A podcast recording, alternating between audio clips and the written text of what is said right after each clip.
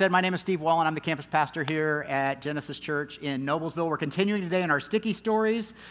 These are stories you heard as a kid, but the lessons that they give you stick with you throughout your life. And today we're going to look at the story of Jonah. And if you picked up a sticker on your way in, you probably have already figured that out because there aren't too many large fish or whales in the Bible. But his story is found in Jonah chapter 1. And so if you've got your Bibles or a Bible app, you might open them there, Jonah chapter 1. If you can't find it, Jonah is near the end of the Old Testament. He's part of a group of books called the Minor Prophets. Jonah was a prophet of God, and he was one of the minor prophets. Now, minor prophets doesn't mean that what they said was less important than major prophets. It has everything to do with how much of their writing we have captured in Scripture. And so the major prophets like Isaiah and Jeremiah might have 50 or 60 or more chapters in their books, and people like Jonah only have 4. That's why he's a minor prophet. But he's in that section, not because his words or stories are unimportant. If you open the Old Testament right to the middle, I'm just giving you some directions here, okay? If you open your Old Testament right to the middle, you may find the major prophets. You'll want to turn to the right of that to go find Jonah. So his story is a famous one. In fact, I bet even if you didn't grow up in church or if you've never even read the Bible, there's at least one thing you know about Jonah's story, and that's that he was swallowed by a fish or a whale. Maybe, we don't know. The Bible doesn't tell us for sure. But some of you may, because of that very fact, some of you may even write off this story and say that's so ridiculous that a person would be swallowed or eaten by a whale that I just can't even believe that's true. But did you see this video that just went viral a few weeks ago? This is from a 2021 whaling expedition with some kayakers where they were attacked, I'm using the word attacked, by a humpback whale. They were immediately brought into the whale's mouth and, fortunately, spit right back out. In case you didn't see it, they were spit right back out. But I just want to say, first of all, that they were kayaking. They were on a whale-watching trip where they were kayaking around these large creatures, and they were chumming the water with fish.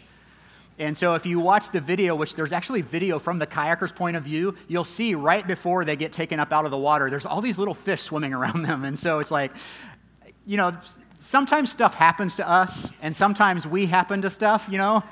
I think this is one of those things where they kind of happen to the whale. But fortunately, those two kayakers escaped being injured or killed. But go back a bit in history, and one man was not so lucky. His name was James Bartley, and his story was widely reported in several newspapers in 1891 as having been swallowed whole by a whale and living in its stomach for 36 hours until he was accidentally rescued by some whalers. The story, which first appeared in the St. Louis Democrat in 1891, detailed how Bartley had been on a whaling ship which was attacked by the whale. And then the whale swallowed the man, and the rest of his crew eventually found the whale and began skinning it, not knowing that Bartley was inside of it. You can imagine their surprise when they cut this whale open, and their counterpart jumped out of the stomach of this whale, found their former sailing mate there. Reports say that Bartley's skin was bleached from the whale's gastric juices, and he was blind for the rest of his life. Now, in Jonah's case, it's true that the fish or the whale, this fish tail, is the most important part of his story, and that's why we've included this image on this sticker if you take this with you today. But we're not going to spend much time on the fish because, honestly, I think it's the least important part of Jonah's story. In fact, we're only going to spend a couple minutes on it. And because of the absurdity of this idea that Jonah was swallowed by a fish and then spit back up 3 days later, some scholars say that this story is maybe not a true story, but maybe allegory. One thing we do know is it's not a parable, okay? And the difference between allegory and a parable is a story with made-up characters. Usually they don't have names, but we know that Jonah was a real person, a real prophet of God, because we see his writing, we see his prophecy other places in Scripture. It's also very likely that this story was written by Jonah himself, as it contains some details that only he would have known. And so let's dive in to the story and let's see what we can learn. Jonah 1:1 is where we'll start. And it says, the word of the Lord came to Jonah, son of Amittai, go to the great city of Nineveh and preach against it, because its wickedness has come up before me. Now this doesn't seem like an unreasonable request from God. After all, Jonah is a prophet. A prophet's job is to speak the word of God to people who need to hear it, who maybe don't want to hear it. And that's what we see Jonah do in 2 Kings 14. He's prophesied to King Jeroboam II. He's telling him things maybe Jeroboam doesn't want to hear.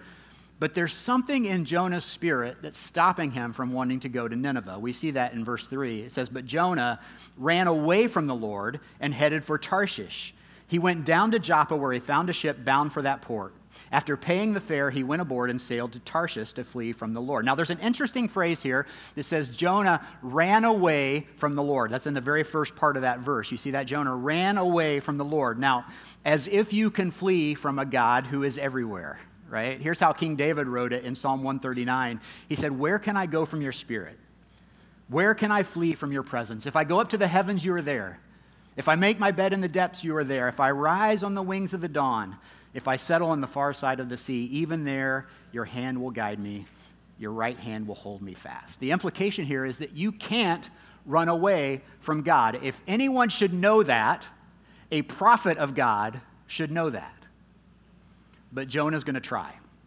He's called to go to Nineveh, which is a city east of Israel and modern-day Iraq. You can see Nineveh all the way over there to the right, or all the way to the right side of the map. Like I said, modern-day Iraq. You can see Israel down there as point A, which is where Jonah starts. Instead, where's he going to go? He's going to go to Tarshish. You can see Tarshish is in modern-day Spain, probably around Gibraltar. And so that's where he's headed, the opposite way that God sent him. God sent him to the east. Jonah's going to go to the west. But he can't get away that easily, because where can you go to flee from God? Verse 4 says, "Then the Lord sent a great wind on the sea, and such a violent storm arose that the ship threatened to break up." The Lord sends a strong wind. This is a theme. This is going to be a theme we'll see throughout the story of Jonah, this strong wind. And it brings up a lot of questions. And maybe you read that, and because you're going to see that it's going to cause the ship to really go through some stormy weather here and to kind of start to break apart. But would God cause the storm? A lot of times we ask that about things that are happening in our lives. If there are bad things happening, did God cause that to happen? Did God allow that to happen? What's going on here? We see, that the Lord sent the wind. Would God possibly allow innocent sailors to be harmed just so he could get Jonah's attention? Is that what's going on here? I mean, the Bible's very clear. God's the one that sent the storm. It was his creation. It was his doing, but not before Jonah was disobedient. And then we also see in this that God is merciful and that he gives Jonah a way out. And that way out is obedience. That if Jonah were just obedient, he would find a way out of the storm. The sailors on the ship, other sailors, start looking around. It becomes quickly apparent this is no ordinary storm. They immediately recognize that this particular storm has a supernatural quality about it. And so they start praying to their own gods. They start asking around, "Who do you worship? Maybe you should go pray to your God. Who do you worship?" And then finally they realize that Jonah is nowhere to be found. Jonah is downstairs in his cabin taking a deep nap. And so they go find him and they say, "Which God do you worship?" And in verse 9 he answered, "I'm a Hebrew, and I worship the Lord, the God of heaven, who made the sea and the dry land." And this terrifies the sailors on this ship, because most of the nations around them would have believed in their own gods. And they would have had a god of the sea and a god of the wind and a god of the sun and a god of the storm. But to hear this one God that's all-powerful, that controlled both wind and sea, well, that was news to them. But rather than pray to God, as the sailors ask, and rather than repent, which Jonah knows will bring a calm to the storm, Jonah has another solution. Verse 12, he says, "Pick me up and throw me into the sea," he replied, "and it will become calm. I know that this is my fault that this great storm has come upon you." This gives us our best clue yet as to why Jonah was being disobedient. He hates the Ninevites. He hates them. He may be racist. He may be self-righteous. We don't know. He might be both. But he would rather die then see God have mercy on his enemies. And so that's what they do. They pick him up and throw him in the sea, but before Jonah confessed, they also threw a bunch of cargo overboard. They lost a bunch of containers that were bound for this port in Tarshish, stuff that someone along this journey was counting on receiving at some point. And that's a good reminder to us of how our sin and our disobedience can have an impact on other people. Because of Jonah's disobedience, some people at the end of the line who are waiting for their package, waiting for Amazon delivery or whatever, they're going to find that their package is not there. Whatever they were counting on is not there. And why? Because Jonah was disobedient to the Lord. Our sin, our disobedience can have an impact on others, even people we don't know sometimes.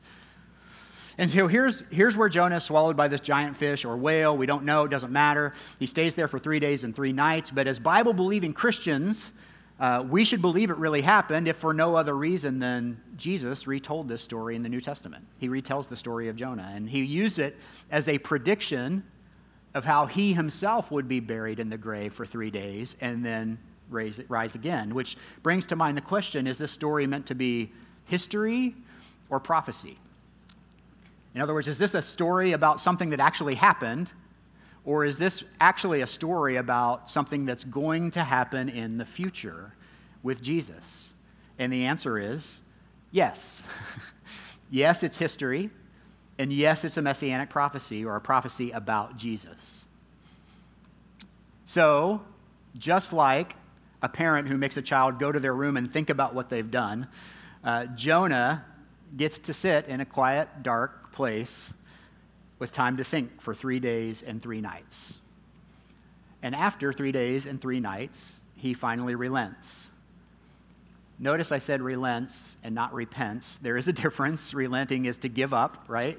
He gives up. And in chapter 2, if you read through this, he gives this really great, heartfelt prayer that we have captured in the Bible. It ends like this. Verse 8 says, Jonah 2:8, "Those who cling to worthless idols turn away God's love for them. But I, with shouts of grateful praise, will sacrifice to you. What I have vowed, I will make good. I will say, salvation comes from the Lord." And then verse 10 says, "And the Lord commanded the fish, and it vomited Jonah onto dry land." Now, that may not seem like the most pleasant experience, all right? Being vomited up by a whale, a fish. If it's a whale, did you know that whales in their digestive tracts produce an aromatic substance that has great value on land? Did you know this? It's called ambergris. It's produced in the digestive system of a whale, and it was used in the last century. It was used to make perfume. Now, it's largely been replaced with synthetic chemicals, just like everything else in our society, but it actually has a pleasant, floral, earthly smell to it. But Jonah does not come out smelling like a rose. See what I did there? Yeah, is that good? I'm trying to decide if I'm going to use it second service or not, so you guys let me know. What we'll see from reading this story is that despite his prayer, Jonah's heart has not been changed from this incident, and that's unusual because I think this is one of those events that he's probably going to remember for a while. It's one of those events that would probably divide Jonah's life into before and after. Right? If this is a story, can you imagine if you have this story to tell at a dinner party sometime? Right? You would probably divide your life into, when was that? Oh, that was before the fish, right? That's happened after the fish. I remember because I still smelled like fish vomit. So many people have an experience like this. Maybe you've got one in your life where your whole life is divided into before and after. An unexpected death, a life-threatening disease, something happens in your life, and it makes you divide your entire timeline of your life into before and after. When I was 19 years old, my best friend who I went to high school with, we were best friends since 6th grade. He was driving back from Ball State University, and he fell asleep at the wheel of his car. He hit a parked pickup truck, flew out the windshield, slammed into the back of the truck cab, and landed in the bed of the pickup truck. And it was an hour or so before someone found him there. And at first he was paralyzed, but he eventually got back his feeling in his legs. Then he started to get a little bit of movement. It took him 6 months to learn to walk again. But that's been 35 years, and he still walks with a limp. His whole life is divided into before the accident and after the accident. You got to imagine that Jonah's whole life is divided into before the fish and after the fish. And you can see how something like that would change your life. But Jonah's heart was unfazed. Look at chapter 3, verse 1. "Then the word of the Lord came to Jonah a second time. Go to the great city of Nineveh and proclaim the message I give you." So this is the exact same thing he told him in chapter 1. This time, though, Jonah obeyed the word of the Lord and went to Nineveh. Now, Nineveh was a very large city. It took 3 days to go through it. Jonah began by going a day's journey into the city, proclaiming 40 more days and Nineveh will be overthrown. The Ninevites believed God. A fast was proclaimed, and all of them, from the greatest to the least, put on sackcloth. In fact, it wasn't just the leaders who repented. We see that, or the people who repented. We see the leaders turn back to God too. It says, when Jonah's warning reached the king of Nineveh, he rose from his throne, took off his royal robes, covered himself with sackcloth, and sat down in the dust. This is great, right? This is good news. This is exactly what God wanted to happen. And it's exactly what Jonah feared would happen. In fact, every indication we have in Scripture is that Jonah gave up his preaching after one day. This is how we can see his heart is not repentant here. Nineveh is a large city. Remember, the first verse in that chapter tells us it's a 3-day walk across the city of Nineveh. Jonah gets 1 day in, and after proclaiming the goodness of God and people repenting and turning back to the Lord, Jonah gave up. He didn't even do the job that he told God he would do. But no matter, somehow the unrepentant prophet led the people to repentance. Verse 10 says, when God saw what they did and how they turned from their evil ways, he relented. It did not bring on them the destruction he had threatened. And this makes Jonah really angry. I mean, he did probably what the Lord told him to do out of fear, out of, okay, I guess I've learned my lesson, out of exasperation. I don't want that to happen again, so I'm going to go do what he tells me to do. But then when what he predicted to happen happens and they repent and they turn back to God, he gets mad, he gets angry. But before we go off on Jonah for his self-righteousness, maybe we need to look at ours for a minute. We're always fans of God's mercy when it's applied to us. But not always when it's applied to others we don't think deserve it. I mean, how often do we see or hear about a celebrity who comes to faith in Christ and we scoff, I don't believe it. I've read his lyrics. I've seen the movie she's been in. What about when we see someone who's been in prison? They're accused of a crime. Maybe they're on death row and they have a dramatic conversion in the midst of their crisis. Something in us desperately wants a God who can change hearts, while somehow holding on to the idea that other people are completely immune from that kind of change. The late Eugene Peterson said it this way. He said, I take it as a given that all of us would prefer to be our own God than to worship God.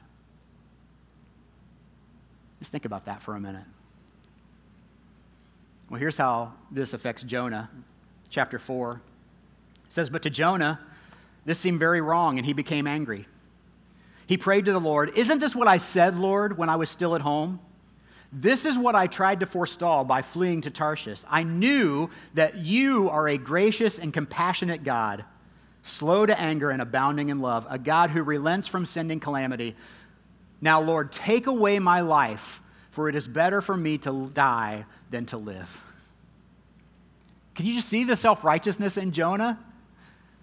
This reminds me of another story. It's a story from the New Testament, and it's one that Jesus told. This one is a parable. It's about 2 sons. And one of these sons, the younger son, in his compulsiveness, asks for his inheritance early. In his youthful exuberance, he goes out and he spends every last dime, and he comes back crawling on his hands and knees to beg his father to take him back. And the father, who's ever compassionate, runs to his son, and he throws his arms around him and gives him a big hug, and he throws a giant party.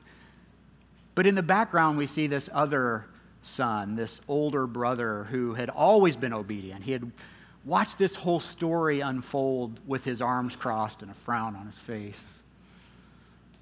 See, he didn't believe that his brother deserved a second chance. But what he didn't count on was that he had a father who was gracious and compassionate and slow to anger and abounding in love. We have a God of second chances. Look at how he responds to Jonah. Jonah 4:4, but the Lord replied, is it right for you to be angry? Man, what a great question that is. Was it right for Jonah to be angry? Was it appropriate for him to be upset or discouraged that other people had found their way back to God? I mean, didn't God have the right to save and rescue whoever he wanted? That's a great question to ask yourself anytime you find yourself angry with God. Well, Jonah needs to think about this question, so he wanders off. He wanders off and he finds this plant to sit under. Now, the Bible says that God provided this plant to Jonah. He provided this plant to ease his discomfort. I love that even in his bitterness, God is kind to Jonah. You notice that? Even in his unrepentance, God is faithful. He allows Jonah to be comfortable, the Bible says, to be comfortable in his discomfort. You know, he's pouting. He's hiding from his people. He's hiding from God. But friends, how often do we get so comfortable in our discomfort? You know, we get caught in a pattern of sin or a habit, and it seems so familiar, but it allows us to ignore God's presence in our life. You know, Jonah loves this plant so much, this plant that provides this glorious shade. He loves it so much. Why? Because it allows him to ignore God. It allows him to escape the reality of what's happening around him, and so God kills it. By the way, God will often kill the things in our lives that are acting as idols for us. And we sometimes think of that as mean or cruel or unnecessary, but God will have no other gods before himself. So God sends a wind, another wind. He sends a wind, a scorching wind, a hot wind that burns up the plant. Well, this story ends pretty abruptly with this exchange between God and Jonah. You'll see it in chapter 4, verse 9. But God said to Jonah, again, is it right for you to be angry about the plant? You know, is it right for you to be angry about the people? And then when God burns up the plant, is it right for you to be angry about the plant? It is, he said, Jonah said, and I'm so angry, I wish I were dead. But the Lord said, you have been concerned about this plant. Though you did not tend it or make it grow, it sprang up overnight and died overnight. He says, and should I not have concern for the great city of Nineveh, where there are more than 120,000 people who cannot tell their right hand from their left, and also many animals? And this is where the story ends. We don't ever get an answer, but obviously the implication here is that God's right, Jonah's wrong, and he should be concerned for people, even people that we don't care for. Here's what I'd like to take away from today, this story. So often we use these Bible stories as a mirror. We try to find ourselves in there. But, you know, in this case, I mean, Jonah's stubborn and disobedient. We don't have anything to learn from that. So let's just ignore that, right? You know, we hold these up as a mirror. We end up looking at ourselves and saying, where do I see myself in the story? Am I Jonah? Am I angry about something with God? Am I upset about something? Am I bitter about something? Am I being stubborn? Am I being disobedient? Am I ignoring God's plan? And while that's useful sometimes, I'd like to use this story not as a mirror to see ourselves in it, but as a window to see the character of God better. And here's one thing that became blatantly obvious as I read the story again this week. It's this: God is faithful, even when we're not. What does that mean? Well, Jonah is concerned about his own life. He's concerned about his own comfort. While God is concerned about the state of this large city, these people in Nineveh. Jonah, whose very job it is, by the way, as a prophet, to bring the word of God to people who need it, is unrepentant and disobedient. But God remains faithful even when Jonah doesn't. Jonah is angry at God's mercy. He doesn't want God to rescue his enemies. That's why he ran away. That's why he quit after one day. That's why he pouted like a toddler under this plant after they found their way back to God. That's why he went to Tarshish in the first place. And it's the same reason, friends, that we often run from God. It's why Christians, it's why we don't want to share our faith. We don't want to get in those messy disciple-making relationships. We'd rather go to Tarshish. But again, Eugene Peterson says that Tarshish is a dream, a vision, a goal. Nineveh is mappable, has dust and dirt in the streets. It's full of the kind of people you don't particularly want to spend the rest of your life with. And so I think we're all a little bit like Jonah. We gravitate toward people who look like us and talk like us and vote like us and were born in the same country as us. And that's exactly the problem. But see, God is not like that. He created each and every one of us, and the Bible says that he desires that everyone would find their way back to him. 2 Peter 3:9 says, "The Lord is not slow in keeping his promise, as some understand slowness. Instead, he is patient with you, not wanting anyone to perish, but everyone to come to repentance." This is so much a part of the character of God that he doesn't just talk about it, he did something about it. The Bible says that God so loved the world that he sent his one and only Son, that whoever believes in him will not perish but have eternal life. His Son, Jesus, came to earth to seek and save those who were lost. And Romans 3:23 reminds us that that means all of us, that all have fallen short of the glory of God. But because of his great mercy, the Apostle John writes that to all who did receive him, who believed in his name, he gave the right to become children of God. To all who received him, to all who believed on his name, all who believe are children of God. Author and podcast host Terri Lee Cobble says, "Since God himself isn't confined to a body, and we're all made in his image, then there's something in every single person that has a point of connection for him. So he spreads out his love to people from among every nation." I just want to think about it this way this week as I leave here. Everyone you've ever laid eyes on is somebody that Jesus went to the cross for. You've never met anyone he didn't die for. You've never been angry at anyone he didn't die for. You've never argued with anyone online Jesus didn't die for. You've never been cut off in traffic by someone Jesus didn't die for. You've never cut someone off in traffic who Jesus didn't die for. You've never been married to anyone Jesus didn't die for. You've never dated anyone Jesus didn't die for. You've never been flipped off or cussed out by anyone that Christ didn't give up his life for. That's what I mean when I say God is faithful even when we're not. Jonah doesn't like this. When the people believed and repented, God made a new covenant with the people of Nineveh. He said, "I'm never going to destroy them like I said I would." And Jonah's clearly mad because God chose to adopt his enemies into God's family. But for my sake, I'm really glad that this is in the character of God, because I was an enemy of God once.